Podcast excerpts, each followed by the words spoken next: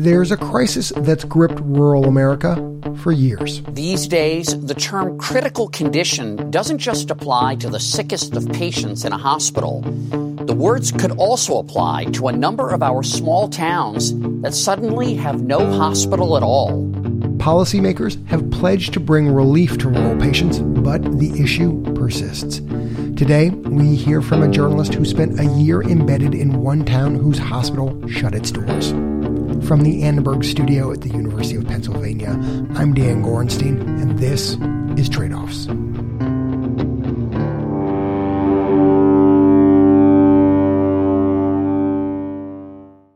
Hello, I'm Sarah Jane Tribble. I'm a senior correspondent with Kaiser Health News in Washington, D.C., but I grew up in the middle of America in Kansas. Sarah Jane Tribble has been a reporter for more than 20 years, working at newspapers and radio stations across the country.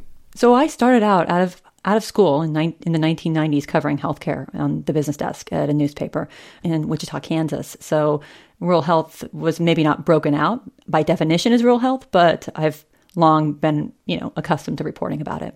Recently, Sarah Jane has been focused on a different Kansas town, Fort Scott, where she spent a full year reporting on the town's healthcare needs and experiences as it dealt with the closure of its only hospital. That reporting is the basis for the first season of a new podcast from Kaiser Health News and St. Louis Public Radio called Where It Hurts. Let me set the stage for you a little bit.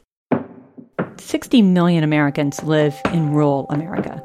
So we're not talking about a small percentage of the population. We're talking about millions of lives affected by the kind of healthcare delivery that's in these communities. Rural America, on a whole, is poorer, sicker, and older than urban America. People whose lives are affected daily by chronic health issues.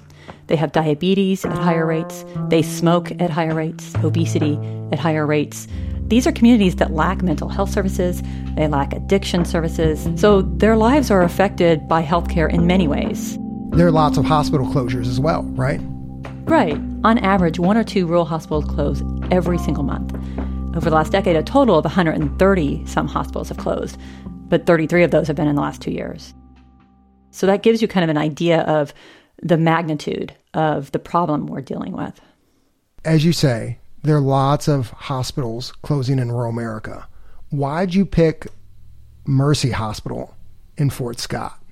And also, real quick, before we get any further, where is Fort Scott? I know I've been to Kansas and I know it's sort of a rectangle shape. So, wh- where, where's it at? So, you fly into Kansas City and you drive two hours south and you hit Fort Scott. You drive another hour, hour south and you hit my hometown. And I picked it because I knew that Mercy Health System, which is based out of St. Louis, it's a regional health system. I knew they had closed another hospital in southeastern Kansas in 2015. And so I got the call from my mom um, about this hospital closure. She said, Can you believe it? We're losing another hospital. So I went in with the expectation of trying to figure out why is this happening here and what does that mean for the rest of the country?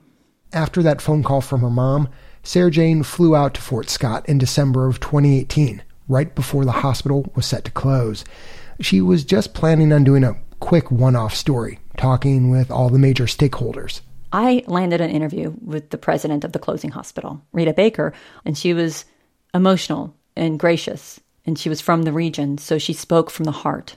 I feel a deep love and a deep passion for the community. And I will go down working hard for the community. And they say a good captain goes down with their ship.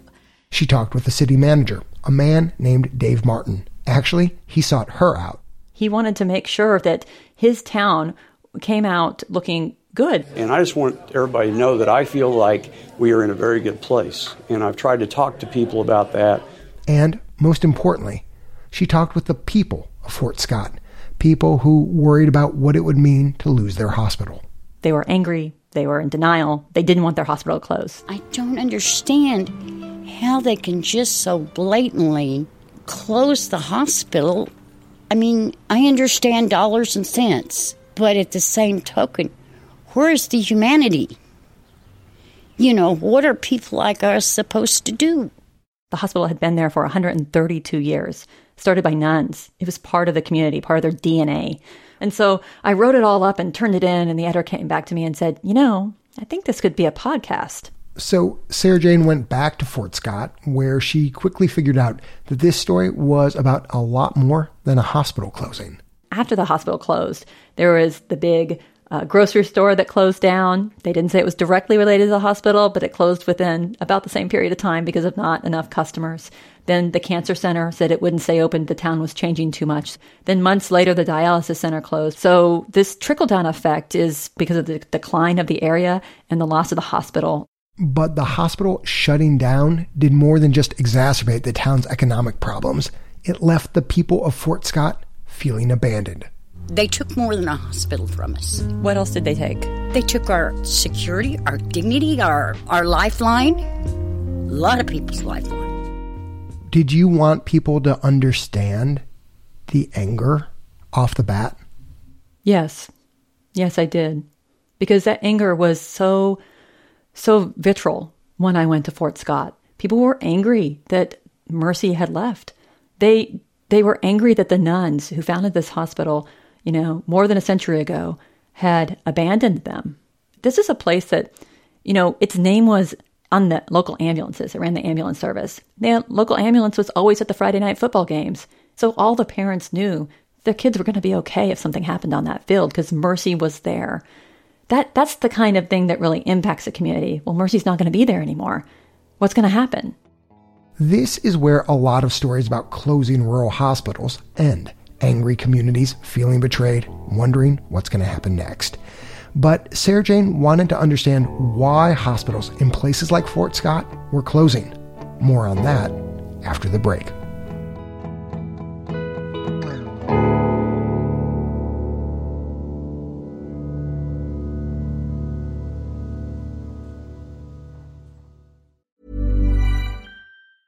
Hey, it's Paige DeSorbo from Giggly Squad. High quality fashion without the price tag. Say hello to Quince.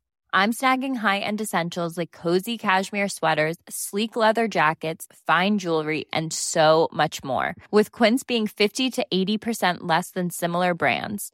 And they partner with factories that prioritize safe, ethical, and responsible manufacturing. I love that. Luxury quality within reach. Go to quince.com slash style to get free shipping and 365 day returns on your next order. Quince.com slash style. Before the break, Sarah Jane Tribble was just starting her year long reporting on Fort Scott, Kansas, and she wanted to know why the town's hospital was closing. It didn't take long to find the answer. Not enough patients. The weekend before I arrived to interview Reta Baker, the former president of Mercy Hospital, there were zero patients in the beds. And the average census the previous year, average daily census was nine patients. Whether we like to say it or not, healthcare is a business. And yes, we are not for profit, but that doesn't mean we don't have to have a profit. Kansas is one of 12 states that has not expanded Medicaid. And with nearly one in five people in Fort Scott living in poverty, according to the Census Bureau, many people in town can't afford to go to the hospital. And it wasn't much better for people with private insurance. In Fort Scott, there's a, a large manufacturing base, and there's a school district that's a large employer as well. They had high deductible health plans $2,500, $5,000. That's a pretty large stretch to reach um, before you ha- get any insurance coverage for your care. The other thing about high deductible health plans is insurance companies will encourage you to shop around for the best price.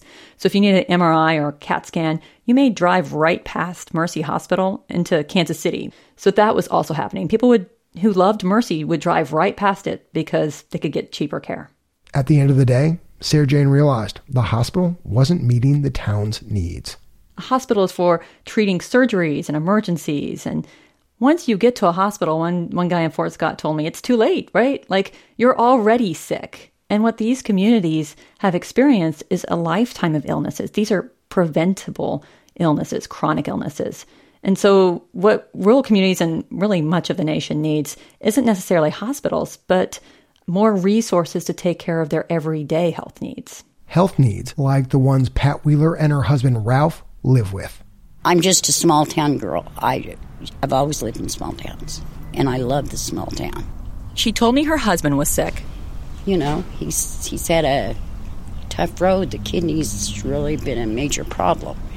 thankfully, uh, we have, thank goodness, dialysis here in Fort Scott. And about their money problems. We've been trying to apply for the state for help to try to help pay for the medical bills. And at one point, you write, and this is a very sobering line. You say, quote, it was as if Pat's troubles defined her more than anything else. She's in her 60s, and it has been a, a life that's had a lot of pain in it. She's been a longtime smoker, as her husband. Both have emphysema, and um, her husband has kidney failure. And you can connect the dots with Pat to the hospital closure, not necessarily because she was using it, but because of what she wasn't getting from the hospital that she may have needed. Another line early in the episode that really caught my ear, Sarah Jane, was when you said, again, talking about Pat, that her life is, quote, an example of some of our country's toughest healthcare problems. How do you think introducing Pat and Ralph to Kaiser Health News' audience of people on the Hill, in state houses around the country, movers and shakers in healthcare. How do you think introducing Pat and Ralph could influence health policy decisions? What did you think of Pat and Ralph, Dan? I thought that Pat summed it up well when she said, effectively, My life is hard, but what am I going to do about it? What's the alternative? What's the alternative? I'm just going to keep doing the best that I can. You can either dwell on it and get more depressed, or you deal with it and you go on. I want our audience to know that there are people out there, they're not giving up. Once you hear their voices and you understand their lives, then you can say that you know a little bit more about what's needed in the communities where folks like Pat live. I know you are a journalist. You are not a policy wonk. You are not a lawmaker. But very few people get to spend a year embedded in a community, really trying to understand it the way you did. So, Sarah Jane, I'm really curious in your mind, what prescriptions came out? I think that we cannot go in assuming that every rural community needs a hospital. And we also cannot assume we know what a hospital is by definition. What I found in Fort Scott was a lot of people who thought they needed the hospital, but what they needed was maybe some other kind of healthcare services that might be better provided by a different facility. When the 90 year old town historian says he wants a hospital to come back, what's he actually talking about? He remembers when the nuns were with him at 2 o'clock in the morning taking care of him because his tonsils came out and he was there for several days, right? That's not going to happen today. And if the hospital's not providing that today, well, what are they providing? And is that something every single community needs? I'm not sure it is. Maybe some communities need it. It should be the decision of those communities, perhaps, but I'm not sure every community needs it. You've talked a little bit about this in our conversation, and you also mentioned it in the second episode of the podcast that this story, this whole series, is personal to you. Why? Beyond the fact that you grew up pretty close to Fort Scott. This season, No Mercy, is dedicated to my older sister, Maggie. Um, she was living in Kansas City when she died from pancreatic cancer at the age of 46. Um, when I went on my first trip to Fort Scott, I flew in and I stepped off the plane and I had a ton of text messages from my family. Maggie had been put in the hospital again and it was the beginning of her um, final stages of living. And she died early on in this reporting process. Um, my sister and I were very close in age, and this was a process of grieving this year, um, 2019, when I went back so many times. I went back for reporting, I went back for family. Every time I went back to to report on a story, I made sure I traveled to my parents' house. And um, and the people in Fort Scott would ask me, "Are you going to see your parents?" They they were invested in that, and um, some of them still call and ask me if you know how everything's going from a personal standpoint because they knew um, that uh, I had lost my sister. How did reporting on Fort Scott and Fort Scott going through its grieving process help you grieve? I think being home helped with the grieving process being able to one frequently see my family, but also being in the Midwest with the big open skies and um, seeing the places that I grew up familiar with, and um, you know, going out and standing in a pasture with cows.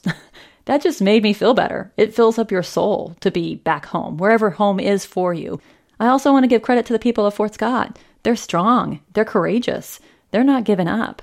And so to spend time with people like that is also good um, for the soul, if you will. What was really important to Maggie? What did she care about? I didn't expect that question, Dan. um, what was important to Maggie um, was sharing stories and making sure other stories were heard.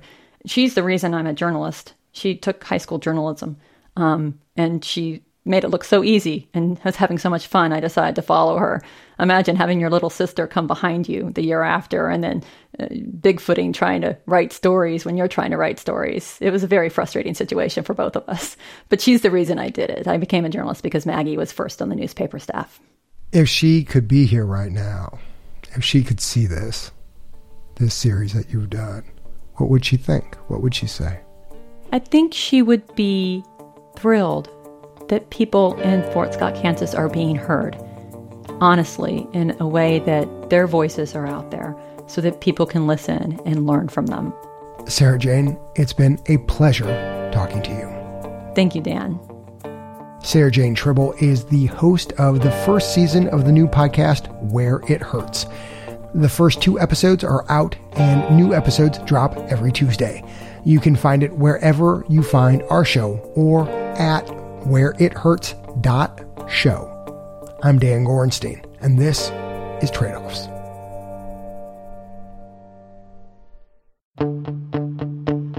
Next time on Trade Offs. To some people, fall is pumpkin spice lattes, decorative gourd season, but to health economists, it is open enrollment time. We take an autumnal stroll around the Research Corner. I love this paper because these authors are exploring a possibility that people don't sign up for coverage because they kind of don't know how to sign up for coverage. What the latest research is telling us about choosing the best health insurance option.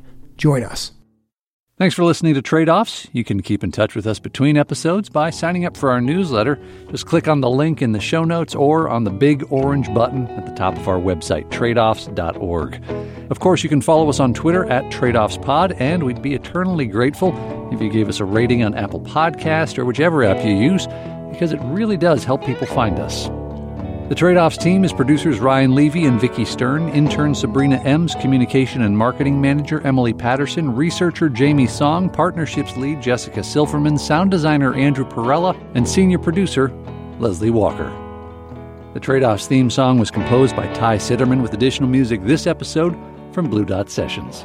Additional thanks to Tanya English and Greg Montanu.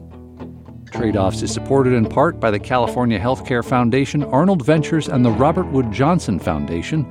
Additional support from the Leonard Davis Institute of Health Economics and the Center for Public Health Initiatives at the University of Pennsylvania. The views expressed in this episode are those of the individuals and not those of Trade Offs staff, advisors, or funders.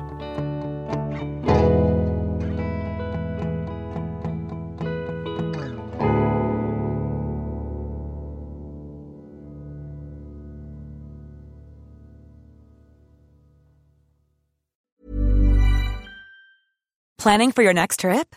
Elevate your travel style with Quince. Quince has all the jet setting essentials you'll want for your next getaway, like European linen, premium luggage options, buttery soft Italian leather bags, and so much more. And is all priced at 50 to 80% less than similar brands. Plus, Quince only works with factories that use safe and ethical manufacturing practices. Pack your bags with high-quality essentials you'll be wearing for vacations to come with Quince. Go to quince.com slash pack for free shipping and 365-day returns.